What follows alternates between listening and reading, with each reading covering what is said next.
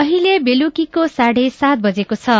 सामुदायिक सूचना नेटवर्क सीआईएनबाट अब प्रसारण हुँदैछ साझा खबर।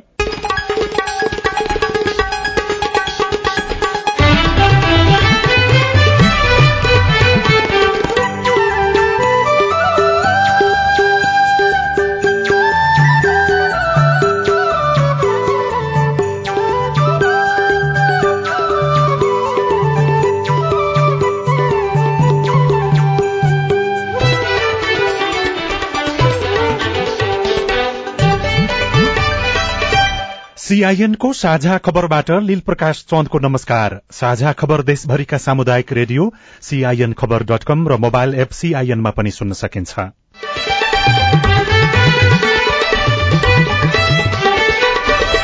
नेकपा एमाले अध्यक्ष ओली र वरिष्ठ नेता खनाल नेपाल समूह बीचको सम्वादहीनता तोडियो। दुवै पक्षका आफ्नै अडान राष्ट्रिय भेला नरोक्ने नेपाल खनाल पक्षीय बैठकको निष्कर्ष। हाम्रो भेलाहरू पनि जारी रहन्छ पार्टीलाई एकताबद्ध पार्ने प्रयत्न पनि जारी रहन्छ। भोलिको संसद सामान्य अवस्थामा चलाउने सभामुख सापकोटाको पहल कार्यव्यवस्था परामर्श समितिको बैठकमा सरकारको आलोचना। आगामी सत्ता गठबन्धनका लागि माओवादी केन्द्रले कांग्रेस र जसपासँग छलफल गर्ने? सबै राजनीतिक पार्टीहरूसँग विशेष त संसदमा भएका तीन मुख्य राजनीतिक पार्टी अरू दुई मुख्य राजनीतिक पार्टीहरूसँग वार्ताको प्रक्रियालाई तीव्र बनाउनेछौ। एउटै बैंकमा खाता खोल्न स्थानीय तहहरूलाई सरकारको निर्देशन। चौविस घण्टामा थप उनासी जनामा कोरोना भाइरसको संक्रमण पैंसठी वर्ष नागेकाहरूलाई खोप नलगाई फिर्ता गरिएकोमा स्वास्थ्य मन्त्रालयको ध्यान आकर्षण। यदि ज्येष्ठ नागरिकहरू खोप लगाउन आउनुभयो भने उहाँहरूलाई नफर्काउनु हुन स्वास्थ्य संस्थामा कार्यरत कर्मचारीहरूलाई हामी अनुरोध गर्दछौं। र शहीद स्मारक सी डिभिजन लीग फुटबलमा वीरगंज युनाइटेडको विजयी शुरूआत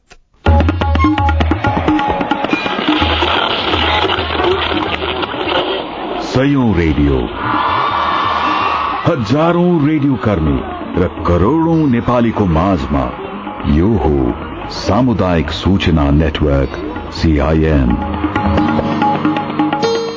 संविधानमा उपभोक्ता अधिकार सम्बन्धी व्यवस्था छ। यसमा प्रत्येक उपभोक्तालाई गुणस्तरीय वस्तु तथा सेवा प्राप्त गर्ने हक हुनेछ भन्ने उल्लेख गरिएको छ। तर उपभोक्ता उपभोग्य वस्तुमा ठगिएको ठगिए छन्। उपभोक्ता वस्तु कहिले उत्पादन भएको हो कहिलेसम्म उपयोग गर्न सकिन्छ त्यसको मूल्य कति हो आफै पनि चासो राख्दैनन्। आज उपभोक्ता अधिकार दिवसलाई आत्मसात गरेर गुणस्तरहीन उपभोग्य वस्तु तथा चर्को मूल्यबाट जोगिन असल उपभोक्ता बनौ। अब खबर राजन नेकपा एमालेका अध्यक्ष केपी ओली र वरिष्ठ नेता माधव कुमार नेपाल अनि झलनाथ खनाल पक्षबीच सहमतिका लागि छलफल भए पनि निष्कर्षविहीन भएको छ। पार्टी कार्यालय धुम्बाराहीमा आज भएको छलफलमा चार महिनापछि दुवै समूहका नेता आम्ने सामने भएका थिए। बैठकमा तीन दिन अघि अर्थात फागुन अठाइसमा अध्यक्ष ओलीले बोलाएको बैठकबाट गरिएको निर्णय बदर गर्ने कि नगर्ने भन्नेमा एक अर्को समूहका नेताले अडान राखेका थिए। बैठकपछि नेता नेपालले छलफल शुरूमा गुलियो र छुट्ने बेलामा टर्रो भएको प्रतिक्रिया दिनुभयो। सुरुमा कुराकानी राम्रो भयो। हाम्रो भनाइ के रह्यो भन्दाखेरि कि सर्वोच्च अदालतले फैसला गरिसकेको अवस्थामा पूर्व एमालेको जुन पुरानो अवस्था हो त्यो अवस्थामा पार्टीको संरचना पदाधिकारी र सदस्यहरू यथावत स्वीकार गर्ने स्थितिमा जाउँ। अरू कुरा भन्दा पनि अठाइस गतेको केन्द्रीय कमिटी बैठकको नामाकरण दिनुभएको छ त्यसैमा कुरा मिले सर्वोच्च अदालतले एमाले बिउताइदिएको र फेरि सहमतिका आधारमा अघि बढ़नुपर्नेमा तीन दिन अघि एकलौटी निर्णय गरिएको भन्दै नेपाल खनाल पक्षले उक्त निर्णय खारेजीको मागमा अडान लिएको थियो।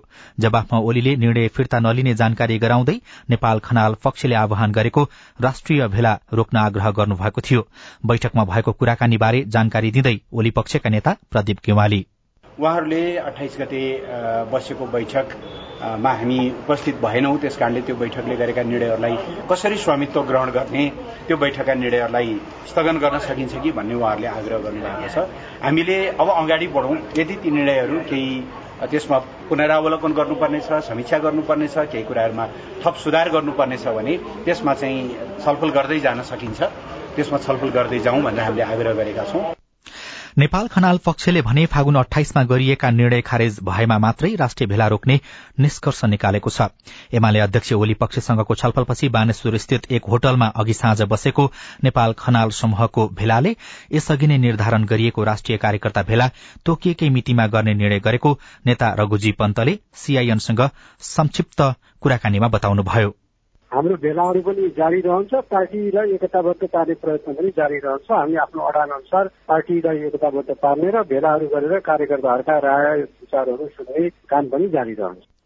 प्रधानमन्त्री तथा एमाले अध्यक्ष ओलीले फागुन अठाइसमा आफू निकट केन्द्रीय सदस्यहरूको बैठकबाट विधान संशोधन गर्ने नेताहरूको जिम्मेवारी हेरफेर गर्ने र रामबहादुर थापा बादल समूहका तेइस नेतालाई केन्द्रीय सदस्यमा मनोनित गर्ने लगायतका निर्णय गराउनु भएको थियो। नेकपा माओवादी केन्द्रले नेपाली कंग्रेस र जनता समाजवादी पार्टीसँग आगामी सरकार गठन लगायतका बारेमा वार्ता गर्ने निर्णय गरेको छ। आज पार्टी कार्यालय पेरिस डाँडा कोटेश्वरमा बसेको केन्द्रीय कमिटि बैठकले संसदमा रहेका कांग्रेस र जसपासँग छलफल गर्ने निष्कर्ष निकालेको प्रवक्ता नारायण काजी श्रेष्ठले जानकारी दिनुभयो। छिट्टै यसअघि नै निर्णय भइसकेको हो तैपनि छिट्टै सर्वोच्च अदालतमा अदालतको पछिल्लो आदेशका सन्दर्भमा पुनरावलोकन गर्नेछौ। दोस्रो तात्कालिक राजनीतिक परिस्थितिसँग जोडिएका कार्यभार पूरा गर्नको निम्ति सबै राजनीतिक पार्टीहरूसँग विशेष संसदमा भएका तीन मुख्य राजनीतिक पार्टी अरू दुई मुख्य राजनीतिक पार्टीहरूसँग वार्ताको प्रक्रियालाई तीव्र बनाउनेछौ र त्यस पछाडि सबै कमरेडहरू जिल्ला जिल्लामा र प्रदेशहरूमा जानुहुनेछ। अहिले नै निर्धारित गरेको जिम्मेवारी अनुसार उहाँहरूले तलसम्म एक सरोज संगठनात्मक काम गर्नुहुनेछ। त्यस पछाडि फेरि हामी केन्द्रीय कमिटिको बैठक शुरूआत गर्नेछौ। सरकारमा गएका मन्त्रीलाई फिर्ता बोलाइएको र पत्र समेत पठाइएकोमा अहिलेसम्म उनीहरूले जवाफ नदिएकाले अब त्यसैलाई आधार बनाएर पार्टीले कार्यवाही गर्ने निर्णय पनि गरेको उहाँले बताउनुभयो। दोस्रो चरणको कोरोना विरूद्धको खोप अभियानमा पैंसठी वर्षभन्दा माथिका व्यक्तिलाई खोप नलगाई फिर्ता गरिएकोमा स्वास्थ्य तथा जनसंख्या मन्त्रालयले ध्यानकर्षण भएको जनाएको छ। गत फागुन तेइसमा पैंसठी वर्ष उमेर पूरा गरेका ज्येष्ठ नागरिकलाई खोप लगाउने गरी दोस्रो चरणको अभियान शुरू गरिएको थियो। तर केही खोप केन्द्रबाट पैंसठी वर्षभन्दा माथिका नागरिकहरूलाई फिर्ता पठाइएको भन्ने गुनासो आएको मन्त्रालयका प्रवक्ता डाक्टर जागेश्वर गौतमले जानकारी दिनुभयो। पैंसठी वर्ष माथिका नागरिकहरूलाई खोप केन्द्रमा खोप लगाउन जाँदा उहाँहरूलाई खोप नलगाएको भन्ने गुनासो पनि प्राप्त भएको छ। यदि ज्येष्ठ नागरिकहरू खोप लगाउन आउनुभयो भने उहाँहरूलाई नफर्काउनु हुन स्वास्थ्य संस्थामा कार्यरत कर्मचारीहरूलाई हामी अनुरोध गर्दछौ। सम्बन्धित ओडाको सिफारिशमा पनि खोप लगाउन सकिन्छ। उमेर खुल्ने परिचय पत्र वा ओडाको सिफारिशमा खोप लगाउन सकिने मन्त्रालयले जनाएको छ कोरोना विरूद्धको खोप लगाइसकेपछि खोप कार्ड यात्राका क्रममा काम लाग्ने भएका कारण सुरक्षित रूपमा राख्न पनि मन्त्रालयले अनुरोध गरेको छ। मन्त्रालयका अनुसार हालसम्म पन्ध्र लाख पचपन्न हजार चार सय एकचालिस जनालाई कोरोना विरूद्धको खोप लगाइसकिएको छ। नेपालमा पछिल्लो चौविस घण्टामा थप उनासी जनामा कोरोना भाइरसको संक्रमण पुष्टि भएको छ। तीन हजार तीन सय एघार जनामा पीसीआर परीक्षण गर्दा उनासी जनामा कोरोना पुष्टि भएको स्वास्थ्य मन्त्रालयले जनाएको छ। यो सहित नेपालमा कोरोना संक्रमितको संख्या दुई लाख पचहत्तर हजार तीन सय दस पुगेको छ। यो अवधिमा पचहत्तर जना निको भएर घर फर्किएका छनृ। नेपालका लागि इजरायलका राजदूत हनान गोडेरले इजरायली नागरिक नेपालको कृषि तथा सूचना प्रविधिको क्षेत्रमा लगानी गर्ने इच्छुक रहेको बताउनु भएको छ। आज राष्ट्रिय सभाका अध्यक्ष गणेश प्रसाद तिमल सिन्हासँग भएको भेटमा राजदूत गोडेरले ज्येष्ठ नागरिकको स्याहारका लागि नेपाली कामदार छिट्टै इजरायल लैजाने प्रक्रिया पनि शुरू गरिने बताउनुभयो। संसद नभएका बेला ल्याएका विभिन्न अध्यादेशहरू प्रतिनिधि सभामा पेश नगर्न सरकार तयार भएको छ। आज सिंहदरबारमा बसेको प्रतिनिधि सभाको कार्यव्यवस्था परामर्श समितिको बैठकमा कानून न्याय तथा संसदीय मामिला मन्त्री लीलानाथ श्रेष्ठ र सत्तारूढ़ नेकपा एमालेका नेता विशाल भट्टराईले अध्यादेश पेश नगर्न राजी भएको बताउनु भएको छ। बैठकमा सहभागी माओवादी केन्द्रका नेता देव गुरूङले पनि सरकारले अध्यादेश प्रतिनिधि सभामा पेश गर्न नचाहेको बताउनुभयो। महालेखा नियन्त्रकको कार्यालयले स्थानीय तहलाई संचेती कोष लगायतका खाता एउटै बैंकमा खोल्न निर्देशन दिएको छ। कतिपय स्थानीय तहले एक भन्दा बढ़ी बैंक तथा वित्तीय संस्थामा खाता खोलेकोमा पछिल्लो पटक सहमति प्राप्त बैंक बाहेक खाता बन्द गर्न महालेखाले निर्देशन दिएको हो। संघीय मामिला तथा सामान्य प्रशासन मन्त्रालय मार्फत स्थानीय तहहरूलाई यस्तो निर्देशन सहित परिपत्र गरिएको मन्त्रालयका प्रवक्ता वसन्त अधिकारीले जानकारी दिनुभयो। एउटा स्थान तले के गर्यो भने कुनै प्राइभेट ब्याङ्कमा कुनै सरकारी ब्याङ्कमा खाता खोल्ने कुनै पैसाहरू कहीँ राख्ने होइन। जस्तो त्यो विषयले के हुने भने एकीकृत त्यहाँ विवरणहरू थाहा नहुने अथवा खाता खोल्ने छ भने एउटा नर्म्स त हुनु पर्यो नि त। बाजुराको खप्तड छेडीदह गाउँपालिकाले सबै घरदुरीमा कम्तीमा एकजनाको बैंक खाता खोलिदिएको छ।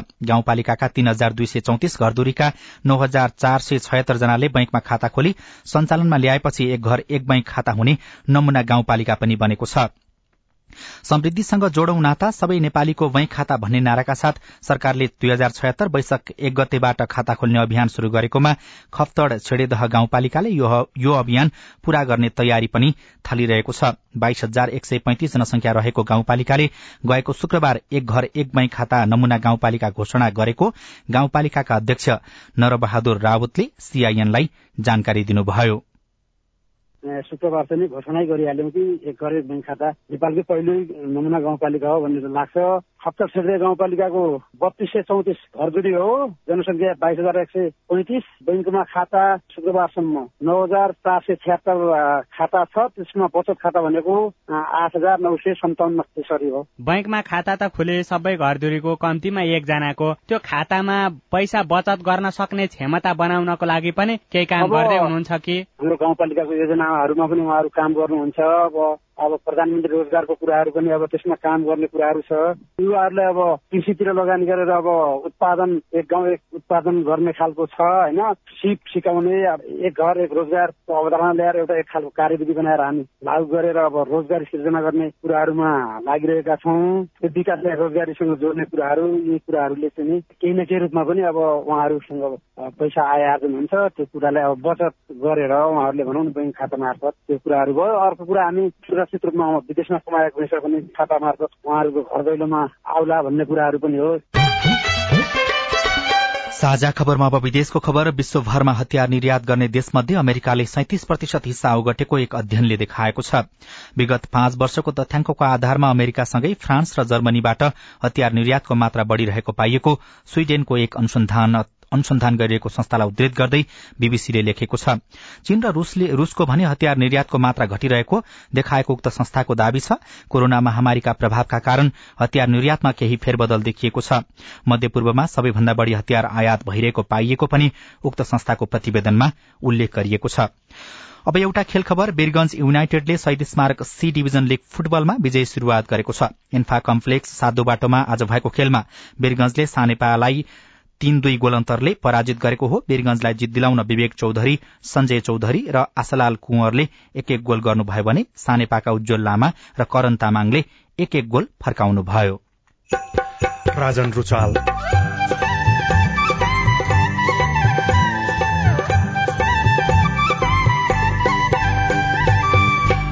आरन पेसा व्यावसायिक बन्दै जति हाम्रो श्रम हुन्छ त्यति मूल्य हुँदैन यसमा। पैसाद्वारा यताउति काम भयो भने भोलिको पिँढीहरूले पनि केही काम सिक्छन् कि भनेर बजारीकरण गरेको पुर्ख्यौली पेसामा स्थानीय सरकारको चासो रिपोर्टसँगै स्थानीय तहमा राजस्व संकलन कसरी बढ़्यो?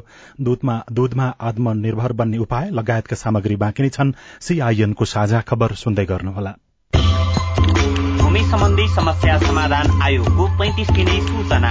भूमि सम्बन्धी समस्या समाधान आयोग दुई हजार छिहत्तर गठन हुनु पूर्वका विभिन्न आयोग कार्यदल वा समितिले वितरण गरेका जग्गाहरूको स्वामित्व वा दर्ता श्रेष्ठता वा नक्सा प्रमाणित लगायतका विषयमा कुनै पनि समस्या भए आवश्यक प्रमाण कागजात सहित यस आयोगबाट जारी भएको अधुरा कार्य सम्पादन कार्यविधि दुई हजार सतहत्तरको अनुसूची दुई बमोजिम जिल्ला समन्वय समितिको कार्यालयमा रहेको यस आयोगको जिल्ला समितिमा यही चैत चौध गते भित्र निवेदन पेश गर्न हुन सम्बन्धित सबैको जानकारीका लागि यो सूचना प्रसारण गरिएको छ। सम्बन्धित व्यक्तिले पेश गर्नुपर्ने निवेदनको ढाँचा यस आयोगको website WWW dot LIRC dot GOV dot एनपीबाट download गरी वा आयोगको सम्बन्धित जिल्ला समिति र सबै स्थानीय तहबाट निशुल्क प्राप्त गर्न सकिनेछ। साथै गत फागुन दश गतेको गोर्खा पत्रमा प्रकाशित यस आयोगको पैंतिस दिने सूचना पनि हेर्न सक्नुहुनेछ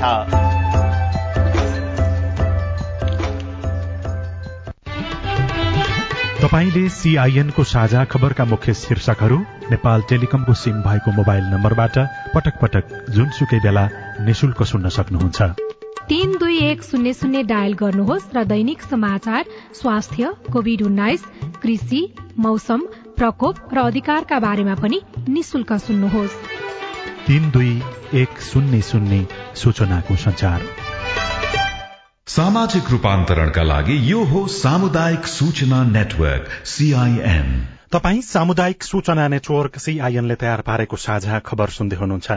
सर्वोच्च अदालतले पशुपतिनाथ मन्दिरमा सुनको जलहरी राख्न सरकारलाई बाटो खुला गरिदिएको छ।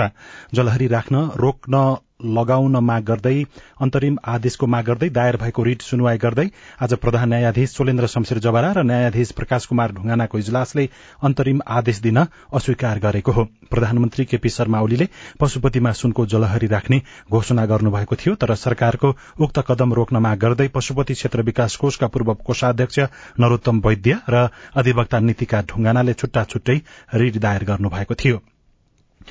बहराइनका राजपरिवारका सदस्य Sheikh Mohammed Amad Al Khalifa सहितको सोह्र जनाको टोली सगरमाथा आरोहणका लागि नेपाल आइपुगेको छ।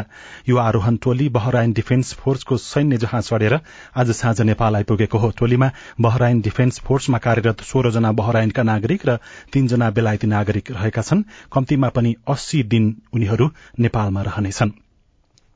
दाङको लमही नगरपालिका वडा नम्बर छ ढिकपुरमा आगलागी हुँदा छ घर जलेर नष्ट भएका छन्।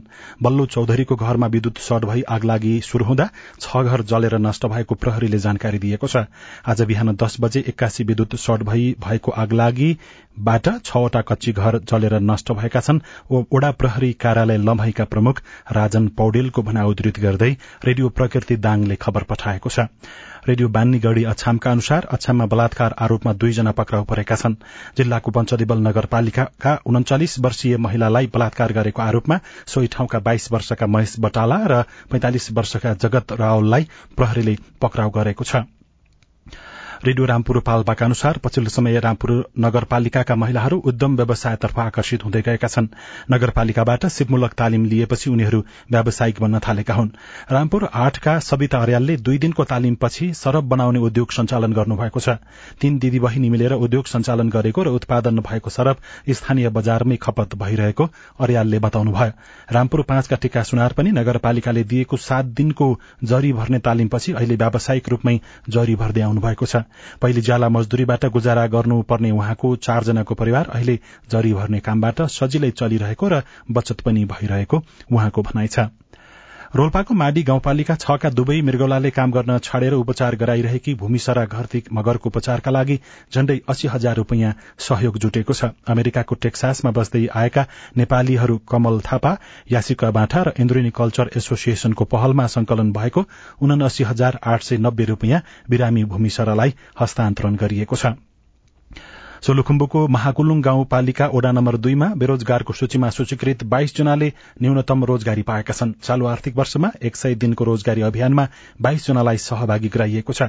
ओडा अध्यक्ष प्रदीप कुलुङका अनुसार फागुन गतेबाट सहभागीलाई महाकुलुङ चक्रपथ र गोल्डेन ट्रियाङ्गल सड़क खण्डमा खटाइएको छ। दैनिक बिहान दसदेखि अपराह चार बजेसम्म पाँच सय सत्र रूपियाँ पारिश्रमिक दिने गरी सम्झौता गरिएको छ।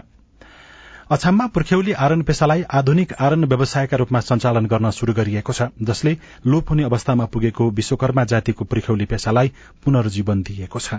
जिल्लाका ग्रामीण तथा शहरी क्षेत्रमा प्रशस्त भेटिने कृषि औजार उत्पादन गर्ने परम्परागत आरन पेसामा युवा पुस्ताको चासो घटे पनि केहीले भने व्यावसायिक रूपमा आरन सञ्चालन गर्दै आएका छन्। यसको एक उदाहरण हो जिल्लाको मेल्ले गाउँपालिका वडा नम्बर सात नन्देगडाको शिवानी आरन उद्योग। वडा सदस्य समेत रहनुभएका अमर लुवारले खलो प्रथाको अन्त्य गरी काम गरे बापतको मूल्य निर्धारण गरेर आरन सञ्चालनमा ल्याउनु भएको हो। खलो लिने आँसी कराउने अब छ महिनाको एकचोटि कराउने वर्ष दिनको दुईचोटि कराउने त्यो अन्न लिने त्यस्तो खालको थियो। अब प्रायः जसो मान्छेको जीविका त्यहाँबाट नचले हो कि त अन्नबाट भन्ने खालको एउटा अध्ययन हुँदाखेरि अब यसलाई आधुनिककरण गरौँ त अहिले।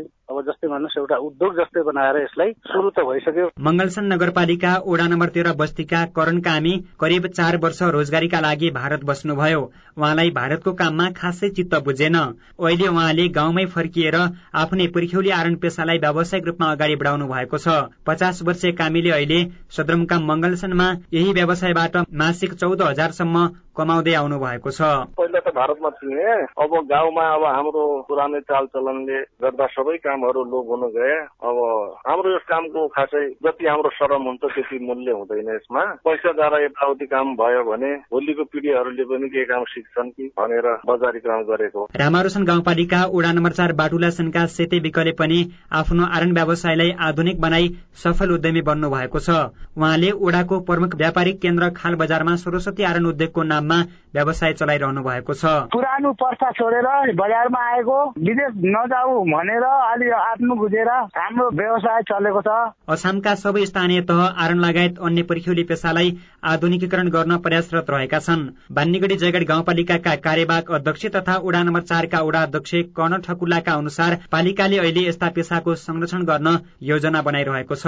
हामीले वडाहरूले पनि बजेट विनियोजन गर्यौं उनीहरूको मसिन पनि किनिदियौँ आधुनिकरणको त्यो फलाम काट्ने मसिन पनि ल्याइदिएका कारणले उनीहरूले अहिले चाहिँ बजारमा जाने त्यसको रेट तोक्ने अनि जस्तो अब आँसीको यति लाउने बाउसाको यति लाउने रेट लागेर उनीहरू बजारमा गएर उनले त्यसलाई चाहिँ व्यवसाय रूपमा चाहिँ लिएका छन् एक्सर्साइज भइराखेको छ अहिले। पुर्ख्यौली आरण पेसालाई आधुनिक आरण व्यवसायका रूपमा सञ्चालन गर्न स्थानीय सरकारले पनि आफूलाई सहयोग गर्नुपर्ने व्यवसायहरू बताउँछन्। आरण पेसालाई व्यावसायिक बनाउँदा आमदानी मात्रै नभएर इज्जत पनि बढेको उनीहरूको भनाइ छ। एकेन्द्र खत्री सीआईएन रेडियो बान्नीगढी जयगढ अछाम तपाई सामुदायिक सूचना नेटवर्क सीआईएनले काठमाडौँमा तयार पारेको साझा खबर सुन्दै हुनुहुन्छ। स्थानीय तहमा राजस्व संकलनको मात्रा बढ्यो। सुरुमा चाहिँ बाह्र पन्ध्र करोड थियो। त्यसपछि हामी गत वर्ष एक्काइस करोड चाहिँ भयो। यस वर्ष पच्चिस करोडको हामीले अनुमान गरेका छौँ र त्यो टार्गेट अनुसार चाहिँ राजस्व पनि अहिले उठिरहेको छ हजुर। करको दर बढ़ाएकोमा विरोधको डर। रेडियो रिपोर्ट दूधमा पशुपालक किसान र उपभोक्ता दुवै ठकिँदै समस्या समाधान के छ योजना कुराकानी लगायतका सामग्री बाँकी नै छन्। सीआईएनको साझा खबर सुन्दै गर्नुहोला।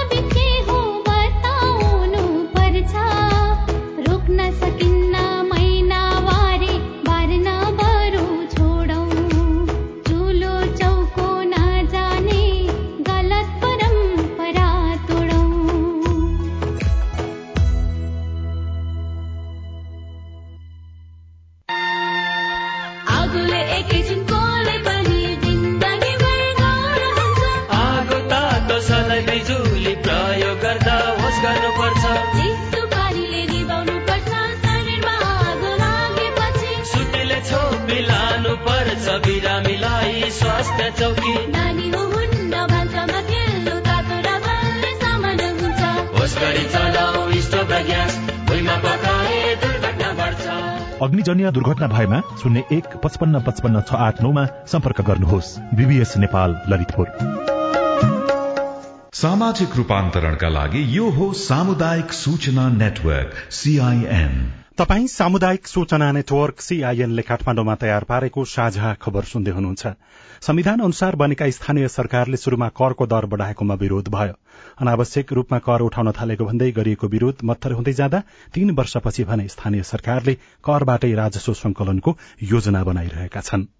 दाङको घोराही उपमहानगरपालिकाको यस वर्षको कुल बजेट एक अर्ब पचासी करोड़ मध्ये उपमहानगरपालिकाले आन्तरिक स्रोत मार्फत पच्चीस करोड़ राजस्व संकलन गर्ने योजना बनाएको छ। नागरिकको साथ पाएकाले प्रत्येक वर्ष राजस्व संकलन बढ़दै गएको बताउनुहुन्छ उपमहानगरपालिकाका प्रमुख नरूलाल चौधरी। सुरुमा एकदम बाह्र पन्ध्र करोड़ थियो। त्यसपछि हामी गत वर्ष एक्काइस करोड़ चाहिँ भयो। यस वर्ष पच्चीस करोड़को हामीले अनुमान गरेका छौँ र त्यो टार्गेट अनुसार चाहिँ राजस्व पनि अहिले उठिरहेको छ हजुर। सर्लाहीको लालबन्दी नगरपालिकाको आन्तरिक स्रोत अर्थात नगरभित्रका विभिन्न क्षेत्रमा लगाइएको करबाट राजस्व बढ़ने अपेक्षा छ। आर्थिक वर्ष दुई हजार चौहत्तर पचहत्तरमा करिब एक करोड़ पचास लाख राजस्व संकलन भएकोमा यस वर्ष चार करोड़ पुर्याउने योजना छ। नगर प्रमुख मान बहादुर खड्का। तपाईँको एक दुईटा घरहरू पनि बनायौँ। हाम्रो चाहिँ नगरपालिकाको जग्गाहरूमा त्यसले पनि स्रोत हाम्रो बढ़ाएको छ। नगरपालिकाको बजार क्षेत्रमा स्टलहरू बनाएर त्यहाँबाट भाडाहरूबाट त्यसपछि मालपोत पहिले न्यूनतम थियो जग्गा कर त्यसमा अलिकति वृद्धि गरेर त्यसबाट हामीले बढाएको छौँ। संविधान अनुरूप स्थानीय सरकारले सम्पत्ति कर घर बहाल कर सवारी साधन कर सेवा शुल्क दस्तुर पर्यटन शुल्क विज्ञापन कर आदिबाट राजस्व उठाउन पाउँछन्। बहाल कर र एकीकृत सम्पत्ति कर उठाउन भने स्थानीय सरकारलाई समस्या भइरहेको सुनाउनुहुन्छ। धादिङको नीलकण्ठ नगरपालिकाका प्रमुख भीम प्रसाद ढुङ्गाना। अब करको दायरा झ्यामझ्याम लाउँदाखेरि पनि यहाँ उद्योग धन्दा छैन फ्याक्ट्रीहरू छैनन्। ठुला ठुला फ्याक्ट्रीहरू भए भए पो एउटा कुरो हुन्थ्यो। केमा त्यो पसल ससल राखेकोमादेखि लिएर सानातिना कुरा त हो नि यहाँ त। तर जति बढाए पनि अहिले एक्कासी कर बढाउँदाखेरि त्यही त हुन्छ जनताको प्रतिनिधिले एक्कासी रातारात चाहिँ चौबरै बनाए पनि कति हुन्छ बाह्र पन्ध्र करोड हुन्छ। स्थानीय सरकारका प्रमुख आमदानीका स्रोतहरू आन्तरिक राजस्व प्राकृतिक स्रोतको रोयल्टीबाट हुने राजस्व बाँडफाँड र संघ अनि प्रदेश सरकारबाट दिइने अनुदान हुन्। यी मध्येमा पनि पछिल्लो दश वर्षको तुलनामा अहिले स्थानीय सरकार मार्फत राजस्व संकलनमा भएको प्रगति सकारात्मक देखिएको विज्ञहरूको बुझाइ छ। स्थानीय तह विज्ञ पुरूषोत्तम नेपाल। नमुना गाइडलाइन मन्त्रालयमा राखिएको छ त्यसको कार्यविधि छ निर्देशिका छ यसको तालिम दिने हुने छ यो चाहिँ प्रदेश तथा स्थानीय तह सहयोग कार्यक्रमले चाहिँ प्रदेश स्तरबाट यसमा तालिम दिने व्यवस्था गरेका छ विभिन्न जाति समुदायका यस्ता कार्यान्वयन गर्नेछन् ती सबैले सघाउने भनेका छन्। त्यस कारण त्यो बिस्तारै हुन्छ। आशावादी हुनुपर्छ। हामी निराश हुने अवस्था छैन। बहुत राम्रो गरिराख्नु भएको छ। यसमा हामीले प्रशंसा पनि गर्नुपर्छ। महालेखा परीक्षक कार्यालयको तथ्याङ्क अनुसार आर्थिक वर्ष पचहत्तर छयत्तरमा देशभरका सात सय त्रिपन्न स्थानीय तहले आमदानी र राजस्व गरी सन्तानब्बे अर्ब छत्तीस करोड़ भन्दा धेरै रकम संकलन गरेका छन्। तर यो रकमको दुरूपयोग हुने हो कि भन्ने चिन्ता नागरिकको मनबाट हट्न सकेको छैन। सीता शर्मा सीआईएन काठमाडौँ। स्थानीय सरकार कर बढ़ाउने ध्याउनमा छन् तर आफ्ना पशुपालक किसानले दूधको मूल्य थोरै पाएकोमा खासै चासो पुगेको छैन। किसानले प्रति लिटर पचपन्न रूपियाँसम्म बेच्ने दूध उपभोक्ताले अस्सी रूपियाँ तिरेर किन्छन्। किसान र उपभोक्ता दुवै ठगीमा पर्दा बिचौलियाले फाइदा लुटिरहेका छन्। यो समस्याको समाधान छैन। साथी विनोद शर्माले पशु सेवा विभागका निर्देशक डाक्टर लोकनाथ पौडेलसँग सोध्नु भएको छ। फ्याट प्रतिशत र एसएनएल हामी सोलिड नट फ्याट भन्छौँ चिल्लो पदार्थमा आधारित र चिल्लो पदार्थ बाहेकको अन्य ठोस पदार्थमा आधारित भएर मूल्य निर्धारण गरेको छ। त्यो मूल्य चाहिँ अब जसरी निर्धारण गरेको छ त्यो दुधको जुन तरल मूल्य छ नेपालको त्यो बढी भएको कारणले गर्दाखेरि कृषकले कम पाएको देखिन्छ। तथापि अन्तर्राष्ट्रिय स्तरमा दुधको जुन प्रति लिटरको दर रेट छ त्यो हेर्दाखेरि नेपालको कम त होइन। उत्पादन लागत नै बढी भएको कारणले कृषक चाहिँ मर्कामा परेको अवस्था चाहिँ हो। उपभोक्ताले चाहिँ बढी पैसा तिर्नु पर्ने किसानले कम पैसा पाउने र बिचौलियाले चाहिँ बढी फाइदा लिने अवस्था छ। यो चाहिँ कहिलेसम्म रहला अझै हाम्रो मित्र राष्ट्र भारतमा लगभग एक लिटर दुध उत्पादन गर्नको लागि तिस बत्तीस इभन नेपाली पैँतिस रुपियाँको तलैमा चाहिँ एक लिटर दुध उत्पादन हुन्छ। त्यस्तै चाइनामा त अझ त्योभन्दा पनि कममा उत्पादन हुन्छ। जसले गर्दाखेरि इभन नेपालको पचास पचपन्न रुपियाँ मात्रै पनि एक लिटरको गर्दाखेरि कृषकहरूले राम्रो फाइदा पाएको देखिन्छ।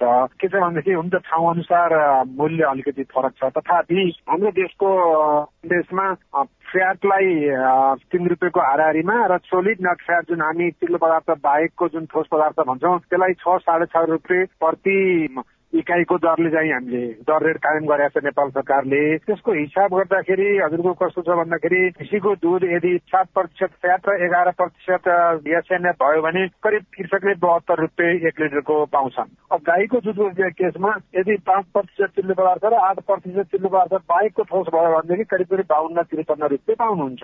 दुध अब झाको चाहिँ त हामीले खरिद गरेर बिक्री गर्दैनौँ। उदाहरणको लागि सुर्खेतबाट काठमाडौँ ल्याउनु पनि पर्न सक्छ। विराटनगर काठमाडौँ ल्याउनु पनि पर्ने सक्छ। त्यसमा यातायातको भाडाका कुराहरू हुन्छन् प्रोसेसिङका कुराहरू हुन्छन् अन्य विविध कुराहरू प्याकेजिङका कुराहरू प्रशासनिक खर्चहरू हुन्छ। त्यसले गर्दाखेरि अलिक बढी देखिए उत्पादन लागत घटाउन किसानले के गर्न सक्छन्? सरकारले के कस्तो पहल गरिराखेको छ त? मुख्य कुरो किसान कृषि विभाग कृषि तथा पशुधन विकास मन्त्रालयले उत्पादन लागत घटाउनको लागि घाँसमा आधारित पशुपालन गरौँ भनेर कृषक समुदायहरूलाई दाजुभाइ दिदीबहिनीहरूलाई अनुरोध गरिरहेको अवस्था हो। उन्नत घाँसको व्यापकता दिनु पर्यो। कोसे घाँस अकोसे घाँस चाले घाँस यी सबै मिलाएर खुवाउने भनेदेखि दुध उत्पादन पनि बढी हुन्छ र लागत पनि कम हुन्छ। तर हाम्रो कृषकहरू कस्तो भयो भन्दाखेरि घाँसमा भन्दा बढी दानामा आधारित भएर उत्पादन गरिदिनु भयो। जसले गर्दाखेरि दाना महँगो छ। महँगो दाना खुवाएपछि पक्कै पनि दुधको लागत मूल्य पनि महँगो हुन्छ। अर्को गाई भैँसीहरूको उत्पादकत्व बढाउन पर्यो दोस्रो त्यसपछि अरूको पशु स्वास्थ्यको ख्याल गर्नु पर्यो पशु प्रजननको ख्याल गर्नु पर्यो। नेकपा एमाले अध्यक्ष ओली र वरिष्ठ नेता खनाल नेपाल समूह बीचको संवादहीनता तोडिएको छ तर दुवै पक्षका आफ्नै अडान कायम रहँदाखेरि आज कुनै निष्कर्ष निस्कन सकेन। राष्ट्रिय भेला नरोक्ने नेपाल खनाल पक्षीयको बैठकले निष्कर्ष निकालेको छ। भोलिको संसद सामान्य अवस्थामा चलाउने सभामुख सापकोटाले पहल गर्नुभयो। कार्यव्यवस्था परामर्श समितिको बैठकमा सरकारको आलोचना भएको छ। एउटै बैंकमा खाता खोल्न स्थानीय तहहरूलाई सरकारले निर्देशन दिएको छ। चौविस घण्टामा थप उनासी जनामा कोरोना भाइरसको संक्रमण पुष्टि भयो। पैंसठी वर्ष नागेकाहरूलाई खोप नलगाई फिर्ता गरिएकोमा स्वास्थ्य मन्त्रालयले ध्यानकर्षण भएको जनाएको छ।